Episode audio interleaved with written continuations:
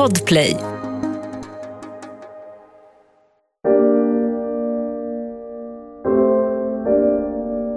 Det är den 5 april år 2014. Vi befinner oss i kvarteret Brentwood, Kanada. Klockan har precis hunnit slå 01.20 när ett studentboende spärras av i svärmen av blåljus. Det ligger en livlös kropp på gräsmattan och inne i studentboendet finns ytterligare fyra människor som kämpar för sina liv. Av fem unga vuxna dödsförklaras slutligen tre av dem på plats. Polisen försöker desperat att stoppa blödningen hos de offren som fortfarande har puls. När ambulanserna ankommer slussas offren iväg till sjukhus. Men det är för sent och deras liv går inte att rädda. Det här är berättelsen om knivhuggningen på ett studentboende som under våren 2014 skärade hela den kanadensiska befolkningen. Du lyssnar på Värsta morden, en podcast av Saga Lindqvist Springhorn. Dagens avsnitt har skrivits av Lisa Törnlöf. Och redan nu kan du lyssna på alla avsnitt av den här säsongen på plattformen Podplay. Jag vill varna för grovt innehåll och ingående våldsskildringar. Varje år brukade studentkåren på Calgarys University anordna en stor fest som kallades Bermuda Shorts Day. Man firade terminslutet och det var inte heller helt ovanligt med många hemmafester så här års. En sån där fest med mycket fylla och kärlek. Just en sån fest hade Matthew blivit inbjuden till. Matthew är 23 år gammal och student på universitetet som enligt sin Facebook-profil precis börjat studera juridik. För att tjäna extra pengar brukade han arbeta i en matbutik på helgerna och det var just där han befann sig innan han åkte till festen i Brentwood. När han hade slutat för dagen tog han tåget i riktning mot studentboendet. Han smsade barndomsvännen Brendan och de beslutade sig för att mötas vid just tågstationen. Tillsammans gick de därifrån till festen och pratade längs med vägen. Matthew betedde sig underligt men när de väl kom fram till huset, som var fullt av glada och fulla studenter, skildes de två vännernas vägar sig åt. Snart började folk reagera på Matthews beteende. Vad höll han egentligen på med? Vid ett tillfälle försökte han förstöra sin mobil genom att kasta den mot en vägg. När det inte fungerade slängde han ner den i en tunna ute i trädgården och tände eld på tunnan. Studenter och vänner till Matthew var vana vid att han var vänlig och blyg men kanske var han rejält berusad eller påverkad av något. Efter en stunds festande bestämde sig majoriteten av studenterna för att dra till McDonalds. De ville ha något att äta. Men Matthew, han stannade kvar. Och det var nu Matthews avvikande beteende skulle eskalera. Människor skulle dö. När Brendan, Matthews kompis, kommer tillbaka från McDonalds till festen ser han flera döda kroppar och längs med gatan ser han Matthew springandes med en kniv i handen. Matthew flyr från festen. När polisen anländer till brottsplatsen kan de inte tro sina ögon. De hade aldrig tidigare varit med om något liknande. I en intervju med Calgarys polischef Rick berättar han att de aldrig stött på en liknande brottsplats. Samma dag håller polisen en pressträff. De meddelar allmänheten att de har anhållit en misstänkt gärningsman Matthew. Polisen hade lyckats få tag på Matthew med hjälp av vittnesmål och polishundar. Han hade hittats bara några gator ifrån brottsplatsen. Innan han tas in till polisen får han åka till ett närliggande sjukhus och vårdas för skador som uppkommit under attacken.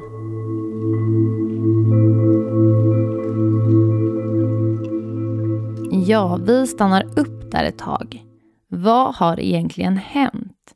Jo, Fem studenter har alltså knivhuggits till döds av Matthew. Och polisen hade nu lyckats anhålla honom. Men frågan kvarstår. Varför har Matthew begått dådet? Är det något speciellt som triggat honom? Enligt polisen är svaret på den frågan nej. Det fanns alltså inga händelser i närtid som utlöste Matthews beteende. Men det håller inte Matthew med om. Vi går vidare.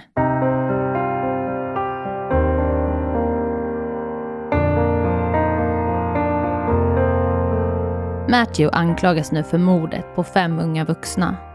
Han skulle nu stå till svars för mordet på Lawrence, 27, Joshua 23, Kiati 23, Zakaria 21 och Jordan 22. Den 22 april 2014 inleddes en rättsprocess mot Matthew. Men det bedömdes snabbt att Matthew var i behov utav rättspsykiatrisk vård. Man ansåg att han vid den här tidpunkten inte var tillräckligt stabil för att genomgå just en rättegång. Efter en månads tid drar rättsprocessen igång igen. Men även denna gång bedömdes Matthew vara psykiskt instabil.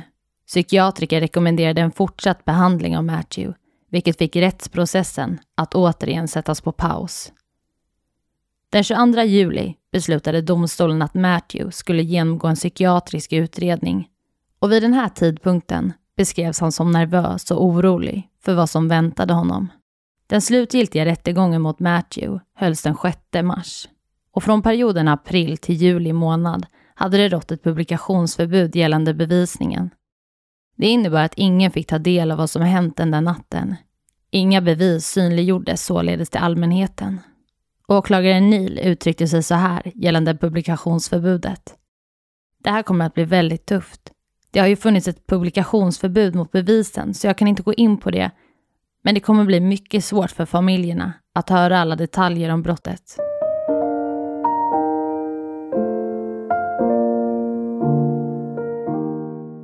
Ja, jag tänker att vi stannar upp här för ett litet förtydligande.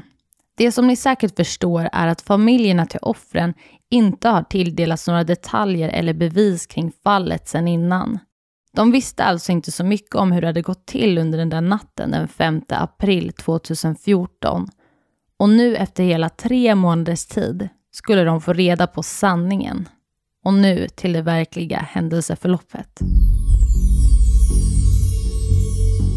Samma kväll som morden inträffar har Matthew arbetat Hans chef Andrea vittnade om att han lämnat arbetet en timma tidigare utan att säga något. Innan han försvann hade han dessutom köpt vitlök. Andrea blev lite fundersam och bestämde sig för att smsa Matthew angående hans tidiga hemgång och därmed frånvaro. På smset hon fick tillbaka från Matthew stod det så här. Lita på att jag aldrig skadar någon. Slash. Allt kommer dagas. Slash. 5. Under utredningens gång ansåg man att smset var ett bevis på att Matthew hade planerat morden. Han hade ju signerat smset med siffran 5, vilket även var antalet personer som miste sitt liv samma kväll. Men det här beviset åsidosattes senare eftersom Matthews sinnestillstånd hade vägt tyngre än själva smset. Matthew tog sedan tåget till festen. Han hade även bett om adressen till studentbostaden trots att han varit där flera gånger innan när han anländer till tågstationen väntar Brendan på honom. Kompisen uppmärksammar att Matthew tagit med sig en brödkniv och en vitlök. Han förstod inte riktigt varför men ifrågasatte det inte. På deras promenad från tågstationen till festen beter sig Matthew konstigt. Han hade påstått att jorden skulle gå under vid midnatt och diskuterade hemliga budskap i en låt med antikristbudskap. Senare hade han förklarat för sin kompis att hans föräldrar börjat bli oroliga för honom de hade tyckt att han börjat bete sig märkligt och hade föreslagit att Matthew skulle söka psykiatrisk vård. När Matthews kompis kommer tillbaka till festen efter att ha varit på McDonalds hade han som tidigare berättat sett de döda kropparna och Matthew springandes därifrån. Han springer efter och lyckas få tag på Matthew. Matthew säger då så här. Det är de långa knivarnas natt. Sen hade han släppt taget om kniven och börjat springa därifrån. När polisen väl hade fått tag på Matthew hittade de vitlök i hans strumpor. Matthew hävdade att det skyddade honom mot det övernaturliga. Han berättade för polisen att han hade dödat varulvar, vampyrer och zombies i självförsvar. Och flera vänner till Matthew berättade att han tidigare publicerat inlägg på Facebook om hur man dödar just varulvar. Matthew hade i sin tur försökt provocera poliserna till att skjuta honom så att han kunde födas på nytt. Innan Matthew utförde dådet hade han pratat med ett av sina offer. De hade pratat om döden och buddhism och enligt Matthew hade samtalet mellan honom och sitt första offer varit hotfullt. Matthew hade bett honom att backa men när det första offret inte gjorde som Matthew sa drog han upp kniven och började hugga sitt offer. Matthew hade varit rädd för att hans offer skulle ha hunnit döda honom först. Och vid den här tidpunkten får de övriga fyra studenterna som är kvar i huset panik. Och Matthew måste få tyst på dem. Under ett förhör uttryckte han sig så här gällande morden. Jag försökte att döda dem snabbt. Så snabbt och så mänskligt som jag kunde. Men de kämpade. Och så föll domen. Han skulle få psykiatrisk vård på grund av hans nu diagnostiserade schizofreni. På den psykiatriska kliniken som Matthew nu skickas till ska han vårdas så länge som det behövs.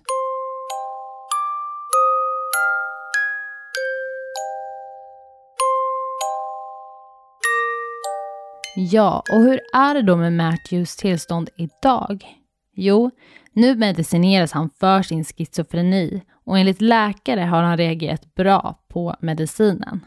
Hans mentala tillstånd beskrivs som stabilt och man menar att nästa steg för Matthew är att återintegreras in i samhället när han är helt symptomfri. Det här är däremot inget som offrens familjer ställer sig positiva till. Matthew har många gånger efter dådet uttryckt sin ånger och meddelat att han kommer att göra allt i sin makt för att gottgöra de familjer han skadat. Han har bland annat uttryckt sig så här. Jag har gjort ett fruktansvärt fel. Vad som hände är en fruktansvärd tragedi och jag önskar desperat att det aldrig hände. Jag är verkligen ledsen för vad jag har gjort. Jag tar fullt ansvar för min sjukdom. Mamman till offret Zakaria har besvarat Matthews beklagande och menar att han endast är ångerfull för Mamman till offret Zakaria har besvarat Matthews beklagande och menar att han endast är ångerfull för att det han gjort har satt honom i en jobbig situation utan frihet. Hon har sagt så här. Han har gjort vad han har gjort. Han är ledsen att han måste hantera det. Det är vi som får leva med det. Vi är offren och vi försöker desperat att inte vara det.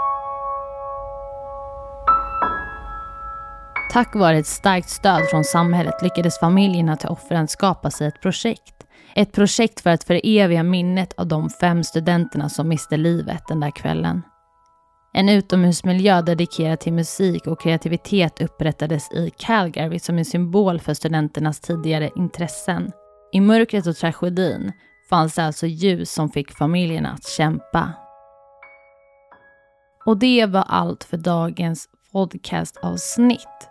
Vill du komma i kontakt med mig eller tipsa om ett mordfall så kan du skriva till mig på Instagram där jag heter Saga Springkorn eller mejla till varstamorden springkorn.se. Nästa vecka kommer säsongens sista avsnitt och det handlar om två barn och en kvinna som försvinner under väldigt mystiska omständigheter. Och redan nu finns det här avsnittet på plattformen Podplay. Tack för att du har lyssnat på dagens avsnitt. 아주 우연히 듣게 된 그 노래. 나도 모르게 숨죽여 들었어. 색이 그